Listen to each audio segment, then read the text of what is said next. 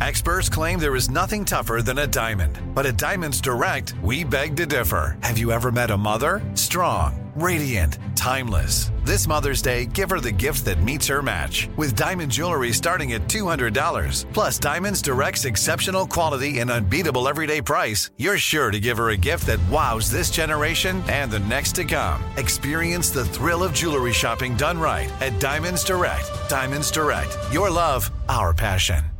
Live Nation presents Concert Week. From now through May 14th, get $25 tickets to over 5,000 summer shows. That's up to 75% off a summer full of your favorite artists like 21 Savage, Alanis Morissette, Cage the Elephant, Celeste Barber, Dierks Bentley, Janet Jackson, Meghan Trainor, Peso Pluma, Sean Paul. Sum 41, and many more. for way less. Grab your tickets now through May 14th to see all of the artists you love all summer long. For just $25 each. Visit livenation.com slash concert week to buy now. That's livenation.com slash concert week to buy now.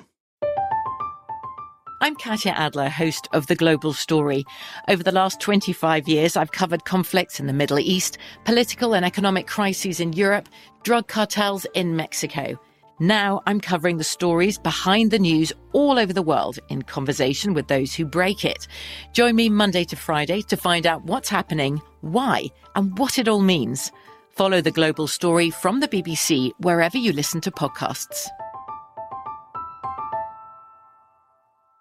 When you think about the future, what kind of technology do you envision? Whatever the future holds, artificial intelligence will undoubtedly be at the heart of it all. Join Graham Class as he hosts season two of Technically Speaking, an Intel podcast, and hear from the minds transforming healthcare, retail, entertainment, personal computing, and more with the help of AI. Tune in every other Tuesday and explore the latest technology that's changing our world today and creating a more accessible tomorrow. Listen to Technically Speaking, an Intel podcast on the iHeartRadio app, Apple Podcasts, or wherever you get your podcasts.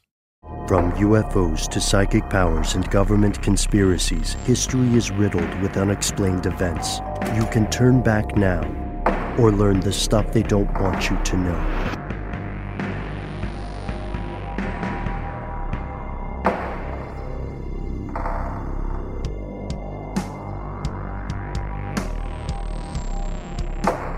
Hey guys, I love the podcast and I'm usually a huge fan of your work, but I have to say, I just listened to the Cryptids of Australia episode and I was very disappointed. At the beginning, you mentioned that you did the cryptid math. I can't believe no one took this opportunity to say you did the monster math. I expect better. That was a dad joke, a missed opportunity. That was from Devin. My name's Matt. My name's Noel. They call me Ben. We are joined with our super producer, Paul Decant. Most importantly, you are you. You are here. That makes this stuff they don't want you to know. Matt, that was new. Was that was that you trying something out? just messing around It's like a cold open kind of. in a weird way. Unrelated entirely. just, you know, calling us out for not doing the monster math. It's cool. Well, also calling us out for maybe not doing our due diligence, which is something that's going to come up a lot in this episode in particular, right? You can say all sorts of things, but can you prove them? I, I don't know. Let's maybe let's start this way. So the four of us live and record in the Atlanta area, and Atlanta, in a in a huge burst of good news, has a tremendous drug problem. Yeah, like as we're recording, A huge burst of good news. I'm being sarcastic, but as we're recording this, not more than three or four hundred yards away from the studio we're in right now, there is more than likely someone on a back street doing a hard drug of some sort, and maybe on a main street. There are also probably several people on street corners in the same vicinity selling these drugs.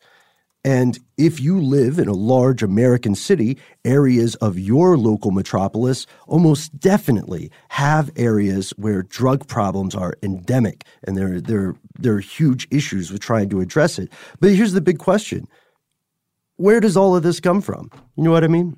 The local corner drug dealer is almost certainly not flying to the Golden Triangle or flying to South America on a weekly basis to sell somebody like uh, heroin or cocaine at 10 bucks a pop.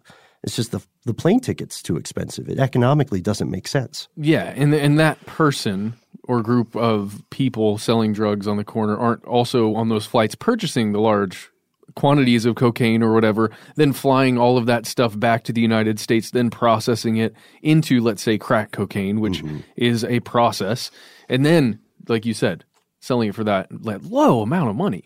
Right. And there's an excellent study that Freakonomics did a while back. We're big fans of Freakonomics uh, that busted the myth that drug dealers make tons and tons of cash. Actually, you would be in, you might be incredibly surprised by how little drug dealers, most drug dealers, actually make. It kind of reminds me of that thing we talked about, Ben, off mic, about how little money bank robbers probably make. You know, it's this mm-hmm. notion that they're just cleaning it up, but in fact, banks don't keep that much money on hand and to make a decent living like even like a relatively decent living you would have to your success rate would have to be 100% mm-hmm. and you would have to you know do a certain amount of heists every year with a certain amount of people. With a certain amount of people. Not that it's related one to one, but you'd think that drug dealers, you know, there's this cliche notion that mm-hmm. they're raking in the cash. But uh, I'm interested in your stats, Ben. Oh, well, yeah. There's an there's the article from L.A. Times that it's literally titled "Why Drug Dealers Live with Their Moms." Mm-hmm and it goes into uh, what you're talking about here how very little most of the people actually selling the drugs make now i don't want to i can toot my own horn a little bit on the bank heist thing too which i think yeah. they are related uh, mainly because i wrote the video but i think someone else appeared in it uh, we did a brain stuff video way back in the day about why you shouldn't rob a bank and you can find the bank stats there but they're they're sobering and somber. And we see the same thing with drug dealers. There's a quick excerpt we could read here.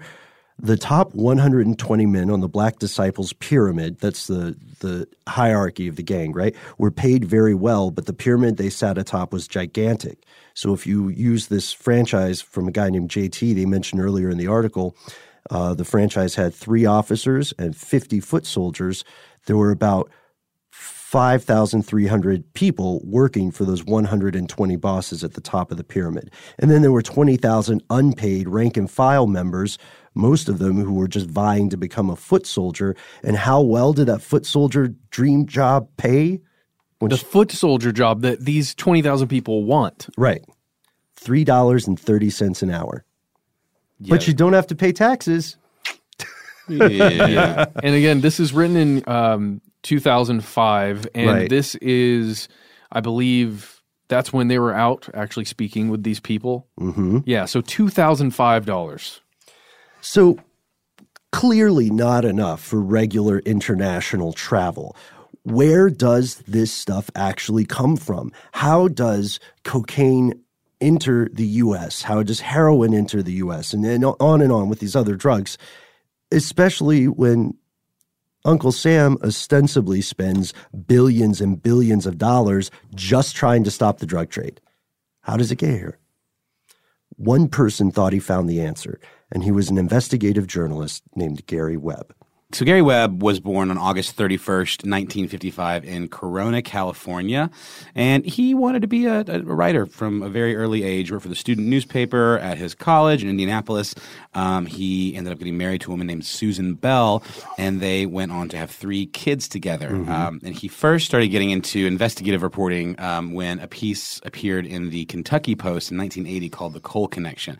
It was a massive series, a 17 part series that he collabed collabed on with a guy named Thomas Sheffey that looked at um, ben, you might know more about this uh, a conspiracy surrounding a coal company. So he was already kind of early on into whistleblowing and kind of like this sort of deep dive truth telling, trying to expose the ills of society, right? Right. Similar to the that wonderful journalist we interviewed a while back, Mark Paraskeva, I believe his name was. Correct. Yeah, who did some fantastic work on uh, the U.S. government's arrangements with spies in the era of civil rights.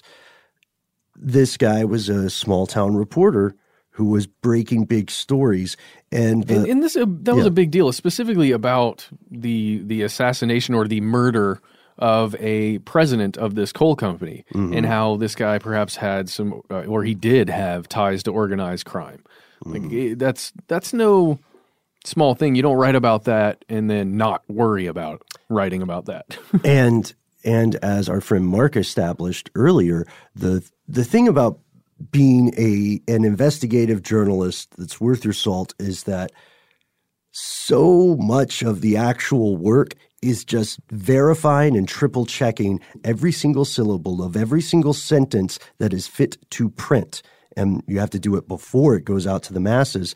It turned out that Gary Webb seemed to have a gift for this, and that was just the beginning. His major work, the one that most of us listening are probably familiar with, is something called the Dark Alliance. And over the years, several people have kind of muddied the water of his research and what he actually claimed. So it's very important for us to look at what he did do and then also look at what he did not do. Precisely. So here's here's the gist. In 1996, Gary Webb writes a series of three articles for the Mercury News, which I believe was out in San Jose. San Jose. So in these, these three articles are, are pretty lengthy, and later they're all collected into a book named The Dark Alliance. This it, it's difficult to explain how much of an impact this made. So let's just go with what he says. In this series of articles, Gary Webb alleges and claims that Nicaraguan Contras are responsible for the Los Angeles crack cocaine epidemic of the 1980s. It's a bold claim. Well, yeah, and yeah, that they're responsible, but there are a bunch of other hands involved too. Right. They're not working alone. He claims that the U.S.'s Central Intelligence Agency, or CIA, knew this was going on, knew there was an active uh, and elaborate and very, uh, very robust drug trafficking network there. And at the very least, he says, the CIA ignored it. At worst, he says, they may have uh, helped them, actively covered up the crimes, met with the drug lords, Provided transportation. provided transportation. Shout out to uh, what Air, Air America. America. That's the one. So these allegations were, were pretty pretty harsh, as you said, a bold claim. But the thing is, they weren't far fetched. In South and Central America, it's not unusual for these separatist or revolutionary groups to turn to the drug trade as a way to raise some cash. Other groups have done it too, like FARC or the Shining Path. And I actually met FARC representatives who were very much against that that process. So it all goes back to documentation, right? Gary Webb builds this case and he argues somehow, uh, as opposed to all the other drug running operations on that continent, somehow the Contras are able to get cocaine into the U.S. and then, most importantly, get cash out with a lot less of a hassle than other cartels or drug runners. Well, yeah, so they're they're saving a ton of money somehow in this whole process in the transportation, right? Mm-hmm. And what that's allowing them to do, and this is where it gets really bad for people who live in the United States. This allows these groups to sell their product at a much, much lower price than their competitors.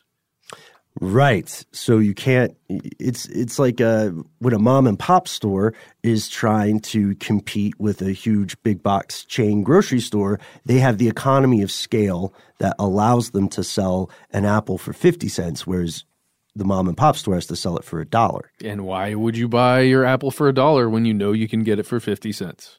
Maybe it's a more delicious apple. It's the exact same apple, my friend. You, I don't know. Maybe if you pay more for it, it tastes better. It's true. There's That a is study. true. There's Okay. a study with wine that absolutely proves that. Yeah, that is true. You're right. calling out all sommeliers. We'll we'll go ahead and, and maybe publish that study on wine on here's where it gets Yeah. crazy later. But, but what if you're addicted to apples? Like hmm. addicted to apples? Then you still going to pay a dollar? Well, I don't know. I mean, it depends, right? Like, are you a connoisseur of mm-hmm. apples? Or are you just eating like any old crab apple to scratch that unscratchable itch? Yeah, there's different layers. There's different. Um, uh, there's, a, there's a hierarchy of addiction, right? Right. I'm going to go out on a limb and say the crack epidemic probably was going more towards the, The crab uh, apples. Yeah. Yeah. crack apples. Also, just an unnecessary point here. I feel like Red Delicious Apple is like a, a terribly ironic name because those are terrible apples. I don't like them either. They're kind of mushy. Yeah. You know, I, I I don't get it. Fuji apples all day. For me, it's Granny Smith. Granny Smith. Yeah, dude. I would not have figured you for a fan of tartness. Oh, it's my favorite. What about What you, What does Noah? that mean, Ben? It's a it's a tart apple. No, I know, but why would you why would you not think that Matt was a fan of, of tartness? because Matt's Matt's palate runs more toward spicy food. Oh. and He's exploring extremes. Yeah, that's exactly what it is. Interesting. My favorite tart is a Carl tart, though. Just so you know. Yes, well done, well done. It's cute. But uh, Word up. but the um I do love that character. the argument still stays the same, right? Like he says, obviously, this obviously someone is influencing the game that the cartels are playing down there. And I have, he says, proof that the CIA is either, again, either ignoring it, maybe helping it, has met with cartel leaders, and so on. But what before we get too far, let's ask ourselves what he actually did not do after a word from our sponsors.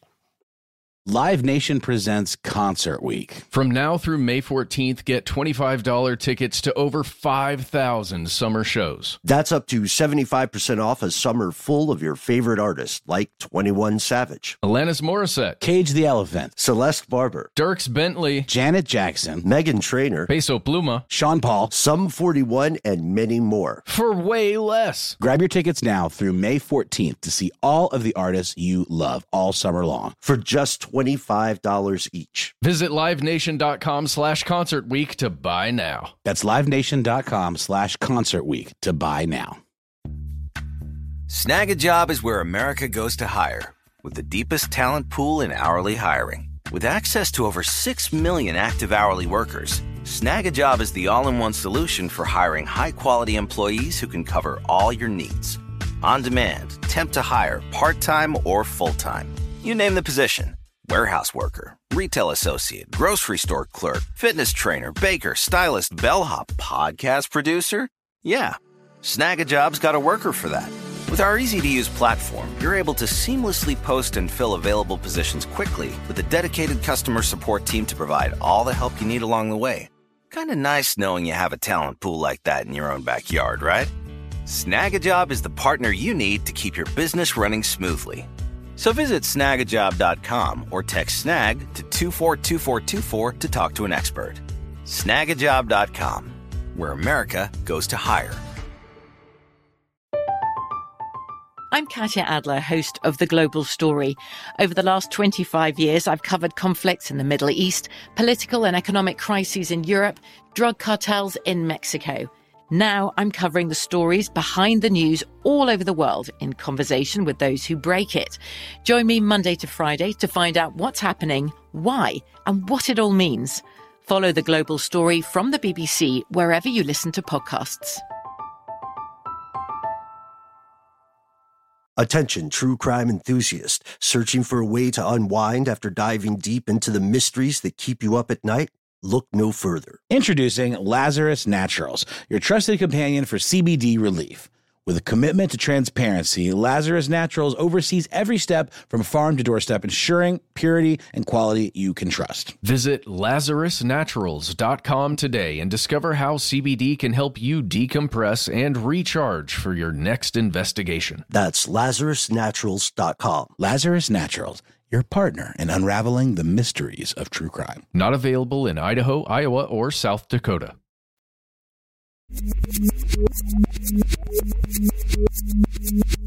And we're back. So, the one thing that Gary Webb did not do by discussing these things in his three part series that would become the Dark Alliance, uh, what he didn't do is break this story. He wasn't the first person to talk about America's crack coming from other places, perhaps the Contras, and spe- like specifically the Nicaraguan Contras, with perhaps the CIA's approval. This was something that had already been kind of floating around. It was a um, a theory in a way. He was just backing up these beliefs with some facts, or at least with as close to facts as he could get. Kind of fleshing out the picture, right? Yeah, he's giving you the details. He's zooming in with the camera a little bit. There we go. I like that. He never claimed to have evidence that the CIA engineered the entire thing, Correct. only that they knew something was going on, they tacitly approved of it, and that they met with Contra leaders and funders to talk about the money. Yeah, the fact of the matter is that there were a lot of kind of wild theories that shot off from this reporting. Mm-hmm. Um, and I know we'll get into some of this a little bit more, but Webb was sort of discredited and then sort of vindicated, and he's been a very divisive figure uh, in terms of like how rigorous his fact checking was for some of this stuff. There's a piece, an op ed in the Washington Post by a guy named Jeff Leen from 2014, who was their assistant managing editor. And he basically, you should read it for yourself. It's very interesting, but he kind of goes through and shreds Webb in terms of uh, his abilities as a um, investigative reporter and said that he makes all of these incredible claims and that in order to make incredible claims like that as a journalist you have to have incredible evidence Right, and right. he doesn't exactly Well, and then also what what role do the editors play in that? I'm glad you mentioned 2014 because that's an important year. But let's let's get to the the reaction of the initial publication too. So the media does conflate what Webb is saying, as as we mentioned. They say that Webb is saying the CIA did it, did it all, smoking gun, caught red-handed. It was the CIA with the crack cocaine in the uh, living room. as though they invented the substance for some nefarious purpose to try to manipulate the population into behaving a certain way Well, or, the- or to incarcerate black men unfairly Right. the biggest thing is that they were saying that Webb was saying the news is saying that Webb is saying that the CIA is literally the Which- drug dealer. Which he did not. he did not no, say no, that. I, I totally Yeah, get yeah. that. I mean, it's and, and there, you know, it's kind of what we're experiencing now with the quick turnaround of like internet reporting, where it's very easy to conflate something in a properly researched story and turn it into something else for your own purposes. Wouldn't have thought that would have been happening quite to this degree Yeah. back then, but Well, but yet here we are. Right? This was this is back when the news was all made by like organic meat bags called humans rather than bots and botnets. You know what I mean? Ah, those And we don't have- certified organic meat bags. The day the, the days before uh, deep fakes, which is a scary thing, right?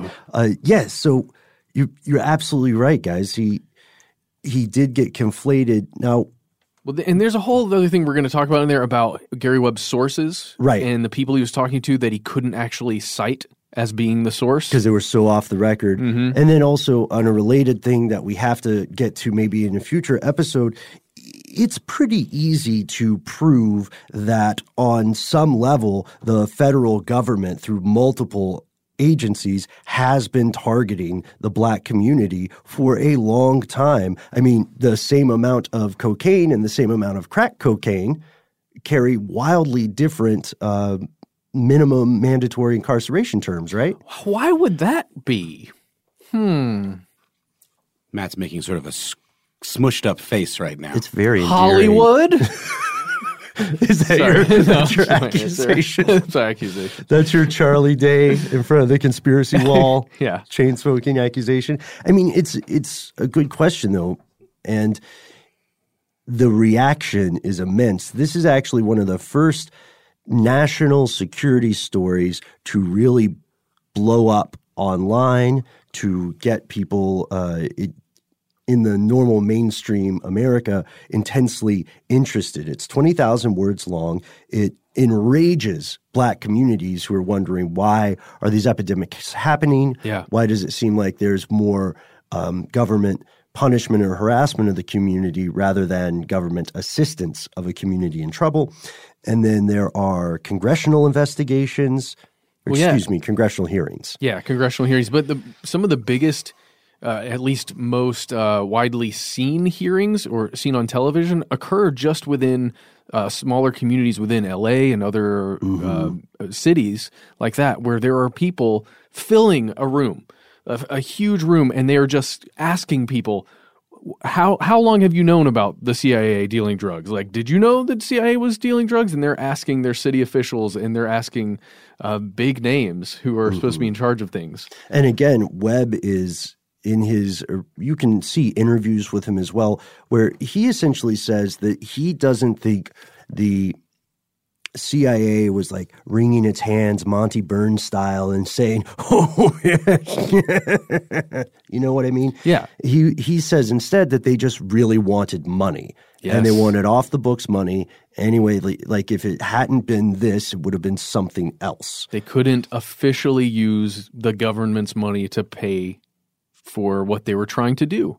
Because that's back when that kind of policy or law actually stopped people from doing that sort of thing. Have we talked much about the what the Contra affair was and why they were interacting with these militants who were like they were kind of like rogue militants basically. What was the what was the benefit there? We mentioned in a previous episode, but I think you're right. We should Yep. go ahead and just just give you the quick and dirty, right? It's also called Iran Gate, which is Mhm. interesting, but here in the US we usually call it uh The Iran Iran-Contra. Affair, right? Mhm, Yeah. mhm. Like the Thomas Crown affair. yeah, so essentially what are the contras, Matt? Well, they were they were a group in Nicaragua, and their whole point, or at least for the United States purposes, they were going to at least attempt to overthrow the Sandinista government in which Nicaragua. was socialist. And the- Exactly. these are right wing rebel groups. So um, the U.S. government tends to support right wing insurgents uh, much more often than, say, left wing or anti capitalist insurgents. Basically, people who are pro resource extraction tend to historically, I'm not saying now, but tend to historically get more support from the U.S. government. Yeah. And and it's one of those things. If everyone if everyone in a country is getting to kind of share the wealth in a more, you know, sometimes communist, sometimes socialist structures that occurs where everyone gets a little piece, uh, it's not so great when you could just control it from top down. Oh man, of course. The So- top down approach. Of course, the infamous top down. So the that sounds weird when you say it that way. Yeah, the sorry. infamous top down. But all right, so the Iran Contra affair occurs when the National Security Council of the U.S. gets involved in secret weapon transactions and other activities that are prohibited by Congress. So Ronald Reagan, the Reagan administration, that's probably a better way to say it, the Reagan administration at the time is very concerned that communism will spread throughout Central America and challenge the um, capitalist or neoliberal hierarchy that is, you know, challenge the hegemonic status.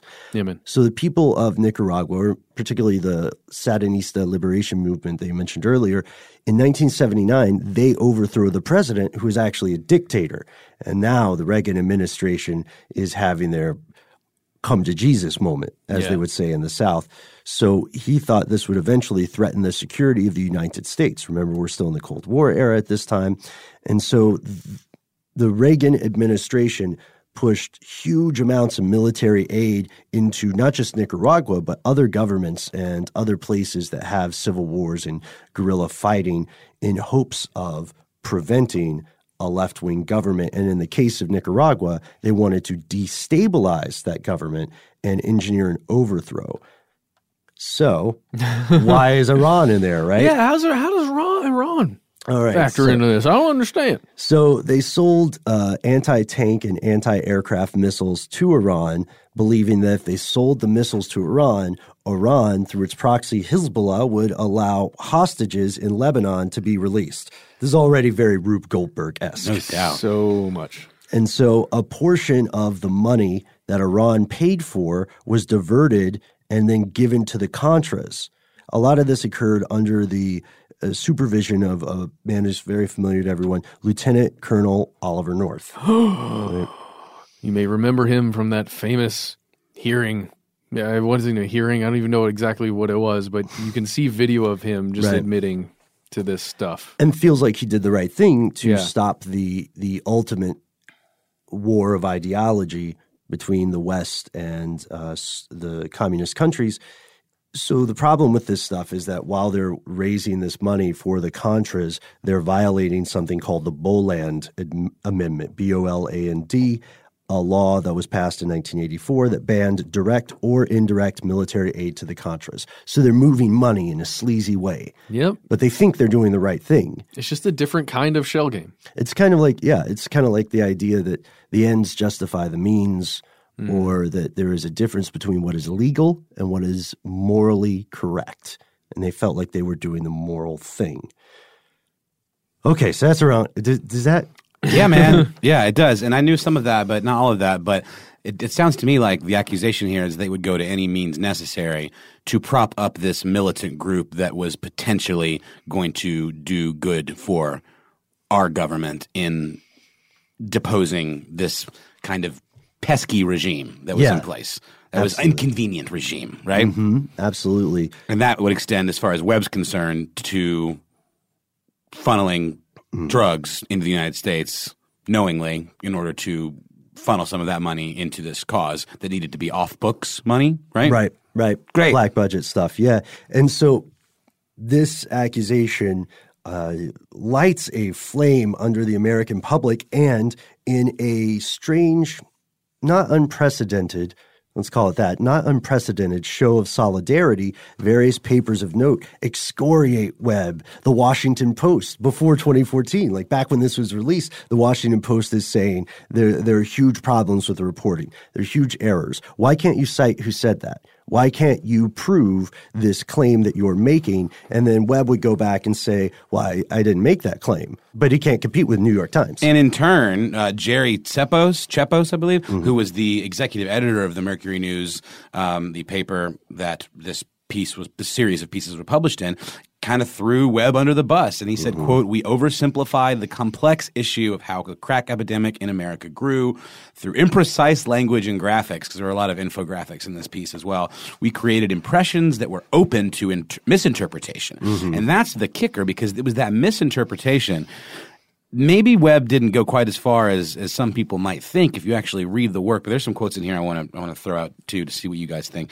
But it was those other more quick to jump on a you know hot story news outlets that kind of really just kind of made stuff up from whole cloth. Right. You can't defend yourself against a claim that you did not make other than saying you did not make that. right. And if you don't have a large enough microphone or platform, you're you're just not going to get your rebuttal out there. I mean, rebuttals and corrections are some of the most seldom read parts of any newspaper. And this a lot, most of this is occurring in newspapers at the time, although Webb was prescient enough to put his work online. Real quick, He made a website he did. that yeah, that's what I'm surrounded these pieces like early on, which was which is not as much of a thing back then. Right. It was very, as I say, he was very much an early adopter, and the communities that needed to find out about this, he actually drove a lot of them online. People who ordinarily wouldn't have cared about this found it as a safe way to arrive at information they felt the government was trying to hide. It turns out, I want to go just quick to back to 2014, where uh, the Washington Post republished, or they published another um, criticism, which I, I think is the op ed you're going to read from, Noel. Um, the CIA at the same year, on September 18th, released a ton of documents spanning 30 years, three decades, and a lot of it confirmed confirms stuff Gary Webb had argued. Uh, they they show at least that there was collusion to in in, in backstage smoky room style uh, collusion to try to suppress the story. One of the things that was released This is in 2014. one of the things that was released was an article that was six pages long titled Managing a Nightmare CIA Public Affairs and the Drug Conspiracy Story. So, this, and you can find this online. Uh, this looks at how the CIA reacted to what it saw as a, a huge public relations crisis or catastrophe, and then showing that the agency actually didn't have to do much to extinguish the public outcry, to suppress the story. Because you see, as we said, as I said, there were moments of not unprecedented solidarity mm-hmm. among papers of note, at least here in the U.S., probably in your country as well. Sometimes that happens, not all the time, but sometimes that happens because they have a relationship behind the scenes that you as the public will never see with intelligence agencies in that country. So the CIA essentially contacts their um, their higher ups in the world of media and publishing, and they say, "Look, let's all Voltron up together on Let's this." get on the same page, everybody. like in JFK assassination. Can I read a quote from, Yeah. from Webb's pieces? Before you do that, Yes. just noting in that same year, 2014, that's when the Jeremy Renner movie "Kill the Messenger" comes out. That's right. That's all about uh, Gary, the Gary Webb story. Did you guys see that? Yes. I hadn't even heard of it. oh, it's I. Is it good? I really liked it, but only because we had done a video on it in the past. I knew the I story just don't really remember well. it getting a lot of a lot of push. I mean, it's. I, I really enjoyed it. Had a built-in audience. Yeah, yeah, fair enough. Um, I just I just want to point Yeah, out a couple quote? of these uh, some of these claims that, that I think are interesting when you read them in one place from Gary Webb's Dark Alliance trilogy of articles that ultimately became a book. Quote, thousands of young black men are serving long prison sentences for selling cocaine, a drug that was virtually unobtainable in black neighborhoods before members of the CIA's army started bringing it into South Central in the 1980s at bargain basement prices. So, I mean, That's he- hyperbole. It is hyperbolic Yeah. as hell. And and the guy who wrote this op-ed, uh, the guy I was talking about earlier, the um, at, in, in 2014 anyway, the, Jeff Leen, who was the assistant managing editor for the Washington Post, he calls that a nut graph, which I had never Right. heard of, and I love this. And this is how he, is- he uh, sums that up. What a nut graph is. He, he says this was one of the most difficult things for a reporter to write because you have to summarize some very outlandish, outrageous facts and synthesize, you know, the truth behind it and somehow, imp, you know, paint in the often contradicting Right. notions behind it. It's kind of like writing a, a blurb for the story. It's Yes. telling the audience, why should I read this? Exactly, but it's also you know he he says this is kind of where Webb went off the rails and went a little too far, and he ultimately resigned from his position and was never hired again by any mainstream newspapers of note. Right. and he just kind of went rogue and did his own thing. But he had already kind of set the tone for doing that by making that website. Now he had this book, and he obviously had people that believed him and probably had a following outside of the mainstream press. Yeah. And also, you know, if the internet had been more prominent at the time, things might have gone differently for him. Uh, he was also notoriously stubborn and at times difficult to work with. He he started blaming his editors pretty quickly, so it, things became acrimonious between uh, the Mercury editors and himself. But it did lead directly to a Senate subcommittee hearing where John Kerry, who was a senator at the time, investigated the AP's findings from the Associated Press, and they released in 1989 a a report that was more than 1,000 pages. It said it found, quote, considerable evidence that the Contras were linked to running drugs and guns, and the U.S. government knew about it. So that would mean that on on that base level, some of what Webb is saying is true, but the way that he's using these very um, highly dramatic phrases like calling the Contras the CIA's army. You know what I mean? That's Yeah. that for a lot of investigators that makes it tougher to believe these other claims. So you're probably wondering why we're speaking about Gary Webb in the past tense. And I know we're we're jumping around a lot right now. I guarantee you that previously we had we had a nice little timeline, but we're, we're painting the story. We've got a picture here. Uh, we're talking about Gary Webb in past tense because after all this stuff is occurring, he is largely considered to have failed his profession. He's essentially blacklisted from any job that he would want, uh, and he's in dire need of money. His character is being attacked and stuff. On December 10th of 2004, he was found dead with two 38 caliber gunshot wounds to his head in his home in Carmichael, California, which he had just had to put on the market. Because he couldn't afford the mortgage. Right, because he couldn't afford the mortgage. Now, the coroner ruled that this death was a suicide. And Webb's ex wife, remember we noted her earlier, Susan Bell, uh, she said that he had been very depressed after a falling out with his former employers at the Mercury. And a lot of people believe that being professionally discredited drove him to suicide and that his claims in the Dark Alliance were, at the very least, exaggerated, if not made up. So the question is, you know, what happened? Did he break ethical boundaries? Did he falsify information in order to sell a juicy story? Could he not prove his claims? Did his professional failure lead him to take his own life? Or is there more to the story? And we're going to talk about that right after a quick word from our sponsor.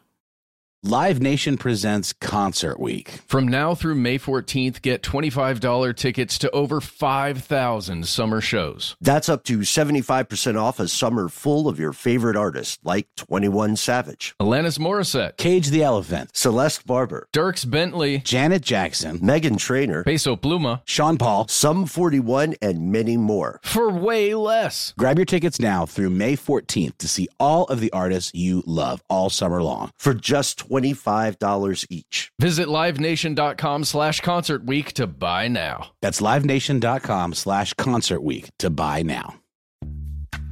Snagajob is where America goes to hire, with the deepest talent pool in hourly hiring. With access to over 6 million active hourly workers, Snagajob is the all in one solution for hiring high quality employees who can cover all your needs. On demand, temp to hire, part time or full time. You name the position warehouse worker, retail associate, grocery store clerk, fitness trainer, baker, stylist, bellhop, podcast producer. Yeah, Snagajob's got a worker for that. With our easy to use platform, you're able to seamlessly post and fill available positions quickly with a dedicated customer support team to provide all the help you need along the way. Kind of nice knowing you have a talent pool like that in your own backyard, right? Snagajob is the partner you need to keep your business running smoothly. So visit snagajob.com or text snag to 242424 to talk to an expert. Snagajob.com, where America goes to hire. From BBC Radio 4, Britain's biggest paranormal podcast is going on a road trip. I thought in that moment, oh my God, we've summoned something from this board. This is Uncanny USA. He says, Somebody's in the house, and I screamed. Listen to Uncanny USA wherever you get your BBC podcasts, if you dare.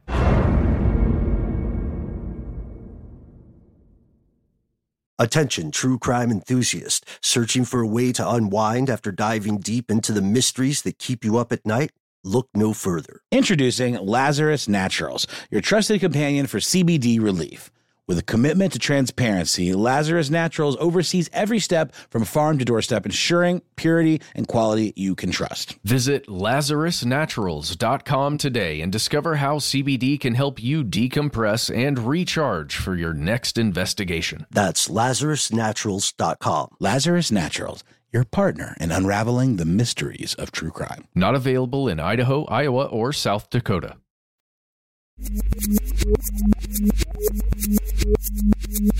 Here's where it gets crazy.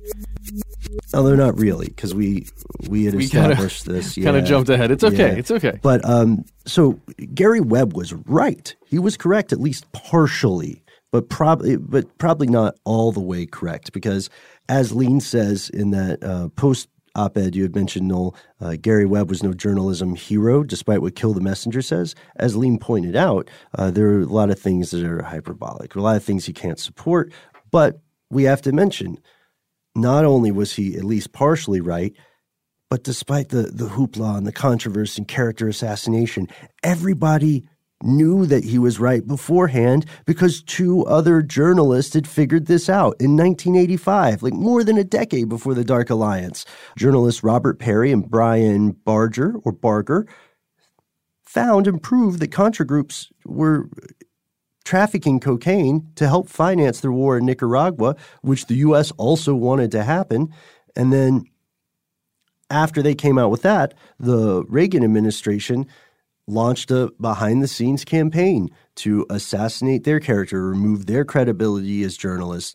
And it was an attempt to discredit any reporting on Contras and drugs. And there's an article by a guy named Peter Kornbluh, who was writing for the Columbia Journalism Review from 1997, who says whether the campaign was the cause of this suppression or not, coverage of the story was minimal. But it did happen. It was proved. It did, and it's crazy to think about this now. But on March fourth, uh, nineteen eighty-seven, the then President Reagan came out after not speaking to the American people for a long time during this whole Iran Contra just scandal, I guess is what you would call it. Uh, he came out and he gave a speech, and let's just listen to one tiny little piece of that. First, let me say I take full responsibility for my own actions and for those of my administration. As angry as I may be about activities undertaken without my knowledge, I am still accountable for those activities. As disappointed as I may be in some who serve me, I am still the one who must answer to the American people for this behavior. And as personally distasteful as I find secret bank accounts and diverted funds, well, as the Navy would say, this happened on my watch. Let's start with the part that is the most controversial. A few months ago, I told the American people I did not trade arms for hostages. My heart and my best intentions still tell me that's true, but the facts and the evidence tell me it is not. So this was a big deal in Americans' minds. Mm-hmm. People knew about it. The president is going on television and saying, "Hey, I didn't know this was happening. It was happening, Mm-hmm. but I didn't know it was happening. Uh, everybody's cool. Okay, we'll just move forward." Like a plausible deniability or genuinely sincerely saying this occurred without my knowledge. Either way, he is already telling you in 1987 this is happening. and it's kind of it's interesting. I really appreciate you play that clip because it's it's something that is somewhat plausible. Because if you're if you're at that high level if you're a, the president then a lot of things that you say are directives that are well what sometimes in corporate jargon we refer to as the 40,000 foot view Yeah. It's like saying, well, make sure that uh, communism doesn't spread in South and Central America. Okay. That sounds good, but you haven't. If you if you leave all the details up to Yeah, other yeah. people, you have no idea what they're going to do. You have maybe a reasonable expectation that they will obey the law, but other than that, it's give me results. How badly does that person want to prove like do what you want them to do and make make themselves look good in your eyes as the president? hmm Uh, because you just you don't know where that line is for everybody. It's different for everyone. And this leads to a question that I, I think a lot of people are still debating. We said we said that his death was ruled as suicide, right? Yeah. We know that uh, we know that he died from two gunshot wounds to the head. A lot of people, even today, believe that Gary Webb was actually murdered and that his death was portrayed as a suicide to cover up further research he might have published. I mean, what do you guys think about that? There have, you, have you been reading this? Yeah, there were a lot of rumors that he was perhaps working on another piece, another story, mm-hmm. something bigger. Those are almost all rumors, uh, almost all of them. And then everything you hear from his his wife and specifically from his wife at the time, just about the deep depression that he was suffering from in those moments right right before he died. Mm-hmm. It does make you think perhaps this was a suicide. It just points to it, right? Right. But let's just take a moment and put ourselves in his shoes. Imagine that you're a journalist, you're being contacted by people varying people of varying levels of involvement within the United States government and or mm-hmm. clandestine organizations. They are telling you stories about things that have occurred. They're giving you specifics about stuff that's already in the public domain. Just, it's stuff that's known, but they're giving you the full story. And simultaneously they're telling you you cannot publish my name. You no one can ever know that I'm talking to you. This cannot happen and you are publishing these stories out because this is your big break. This is something that feels very important. There are there are thousands and thousands of lives being affected Right. fr- by what this these people are telling you.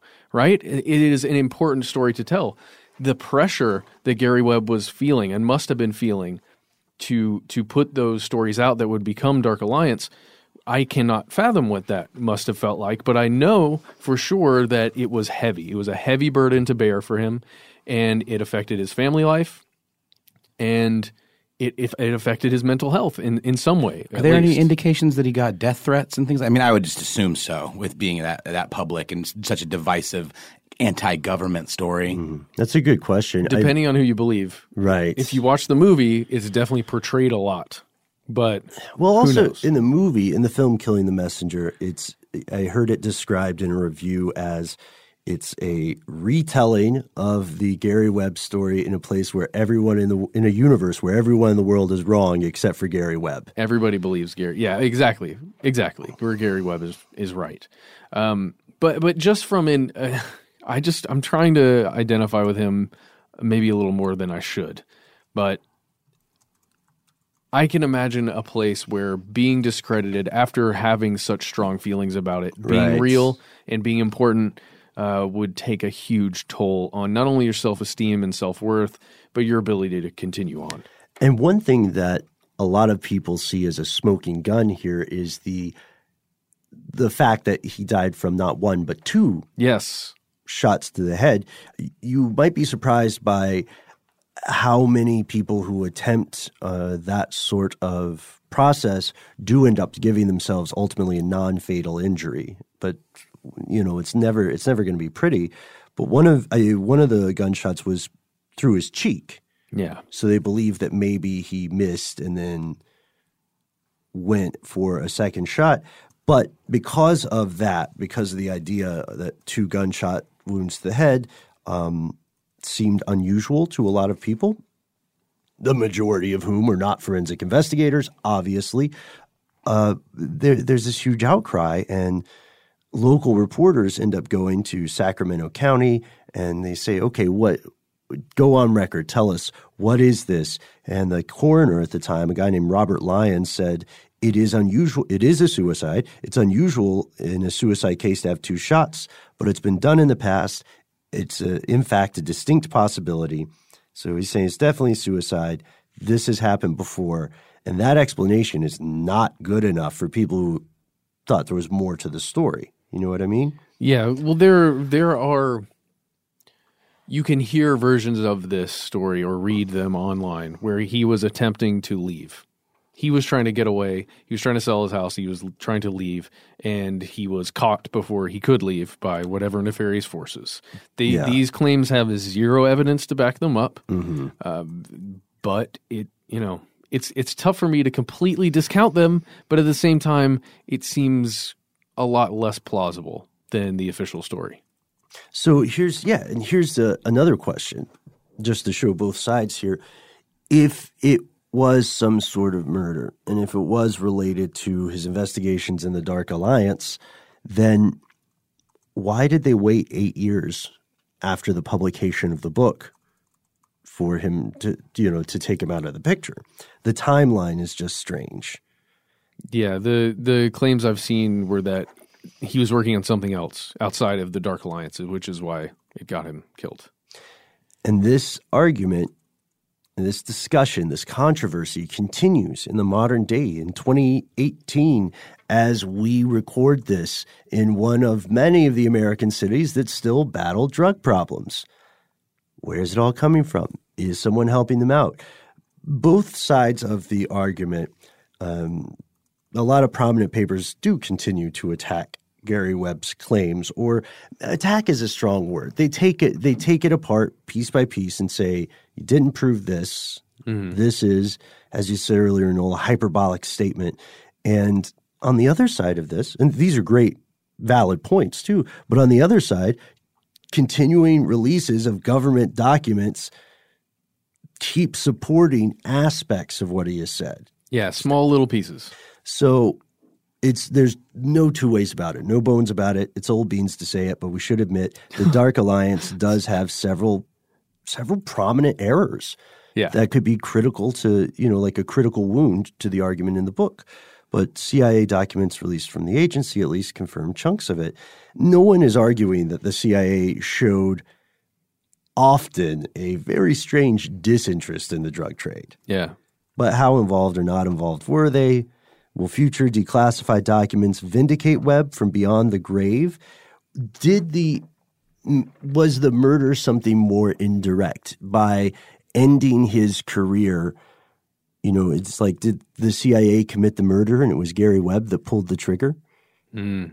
It's I mean it's a different way to look at it, but Well, it's something to think about because that strategy of um, disinformation by giving a lot a lot of information to someone where almost all of it is true, but a couple are not true, or almost all of it is untrue, but a couple things are true, Mhm. right? That and it w- makes you wonder if the way, especially if you look at it with the large chunks of unsupported claims that are in there, it makes you wonder if he's speaking to one or two people out of the groups of people who is giving him incorrect Oh, information on yeah. purpose in order to in the future discredit him, which, like you said, Ben, would then eventually lead to two gunshots to the head, Levels. self-inflicted. I don't know. levels. That's yeah, what do you think? What do you think, Noel? I don't know. It's, it's, it's very suspicious circumstances. I, I, Right? I, I really, you know, it's like Cobain level suspicious circumstances. You know, Mm. I don't know. Yeah. I don't care for it. it's definitely it definitely has something something off about it but the thing is as well if you are the central intelligence agency wouldn't you have the wherewithal to make a death look like an accident Yeah. you know what i mean Well, maybe it And and here's the other thing: if you're taken out by, let's say, portions of the narcotics world, so higher ups in the drug, uh, you know, the the drug. I don't want to call them companies. What do you call organizations? Sure. These narcotics organizations. It's probably also not going to be that clean of a of a murder. Perhaps There, there's that. It could be maybe sending a message, but it could have just been a suicide. I again going back to this make it look like an accident thing. It's a, a tragic truth that fatal car accidents happen multiple times every single day in this country. Yeah. And in, in in most countries with dense populations and pedestrians and vehicles. So I'm still undecided. I know that the official story says that it was a suicide. His ex spouse said it was a suicide. It is possible to shoot yourself twice in, in the act of committing this, but I don't know. I want to let's. What do you think, fellow Yeah. conspiracy realists? To tell us, tell us your your take on this. it just makes you and here's my plea to anyone listening to this who wants to be an investigative journalist or is an investigative journalist um, if if you are working on anything that becomes highly important ever in your life please whatever the circumstances are no it's never bad enough to where you need to take your own life. Just know that. It's never going to get that dark. It, it cannot. You you are worth it.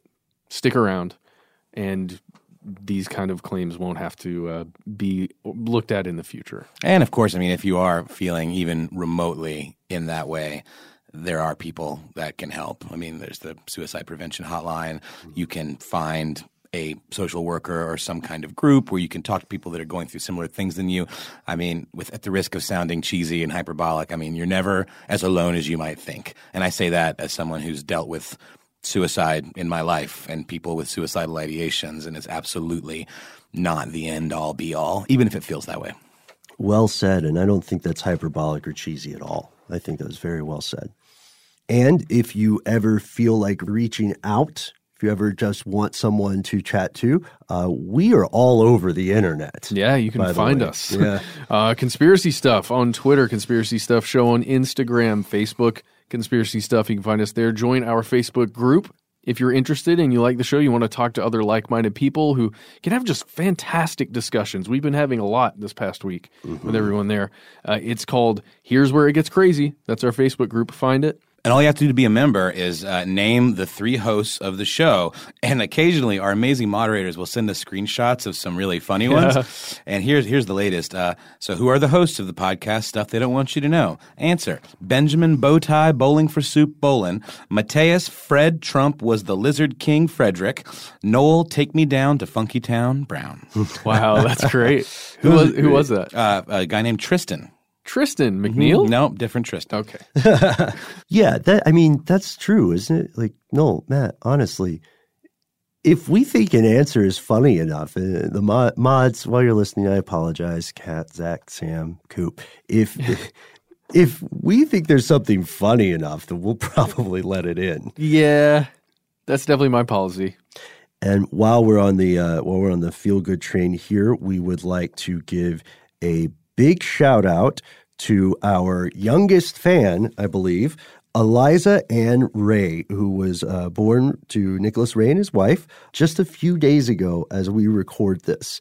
And- Wow. And, so, congratulations, Ray family. You asked us for a shout out, and uh, remember. You promised one day you would play this episode for your kid. yeah, the whole Gary Webb story. Why do I have to do that? Why do I play it? As, no, yeah, just play her the end. Actually, Yeah, just- wait just until she's wait until she's an adult, or if people still listen to podcasts at that time. But no, I mean we're funning with you a little. You don't have to absolutely, absolutely do not feel obligated to play this for. her. But we just wanted to say congratulations. Absolutely. And if you don't want to contact us in any of those ways, you can give us a call. We are 1 833 STDWYTK.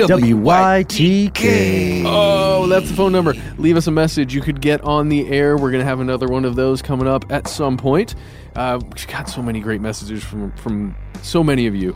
It, it's hard to choose, honestly. I like the weird ones. That's my favorite too. And uh, if you don't want to do any of that stuff, you can send us a good old fashioned email. We are Conspiracy at howstuffworks.com.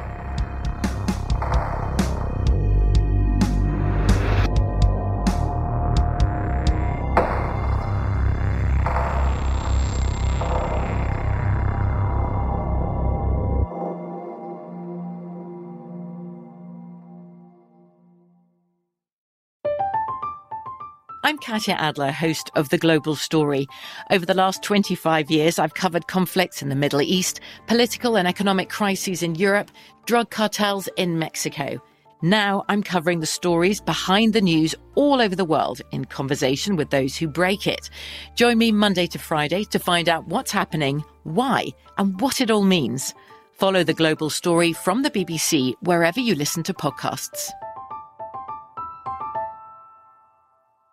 Live Nation presents Concert Week. From now through May 14th, get $25 tickets to over 5,000 summer shows. That's up to 75% off a summer full of your favorite artists like 21 Savage, Alanis Morissette, Cage the Elephant, Celeste Barber, Dierks Bentley, Janet Jackson, Meghan Trainor, Peso Pluma, Sean Paul, Sum 41, and many more. For way less. Grab your tickets now through May 14th to see all of the artists you love all summer long. For just $25 each. Visit livenation.com slash concert week to buy now. That's livenation.com slash concert week to buy now. Dealing with pests can be a pain, but relax. Terminix can help. Because when pests show up, so does Terminix. With over 95 years of experience, they have what it takes to take on any pest problem fast. If your home or business has pests, don't stress it. Terminix it. Visit Terminix.com to book your appointment online today. That's T E R M I N I X dot com. Attention, true crime enthusiast, searching for a way to unwind after diving deep into the mysteries that keep you up at night? Look no further. Introducing Lazarus Naturals, your trusted companion for CBD relief. With a commitment to transparency, Lazarus Naturals oversees every step from farm to doorstep, ensuring purity and quality you can trust. Visit LazarusNaturals.com today and discover how CBD can help you decompress and recharge for your next investigation. That's LazarusNaturals.com. Lazarus Naturals, your partner in unraveling the mysteries of true crime. Not available in Idaho, Iowa, or South Dakota.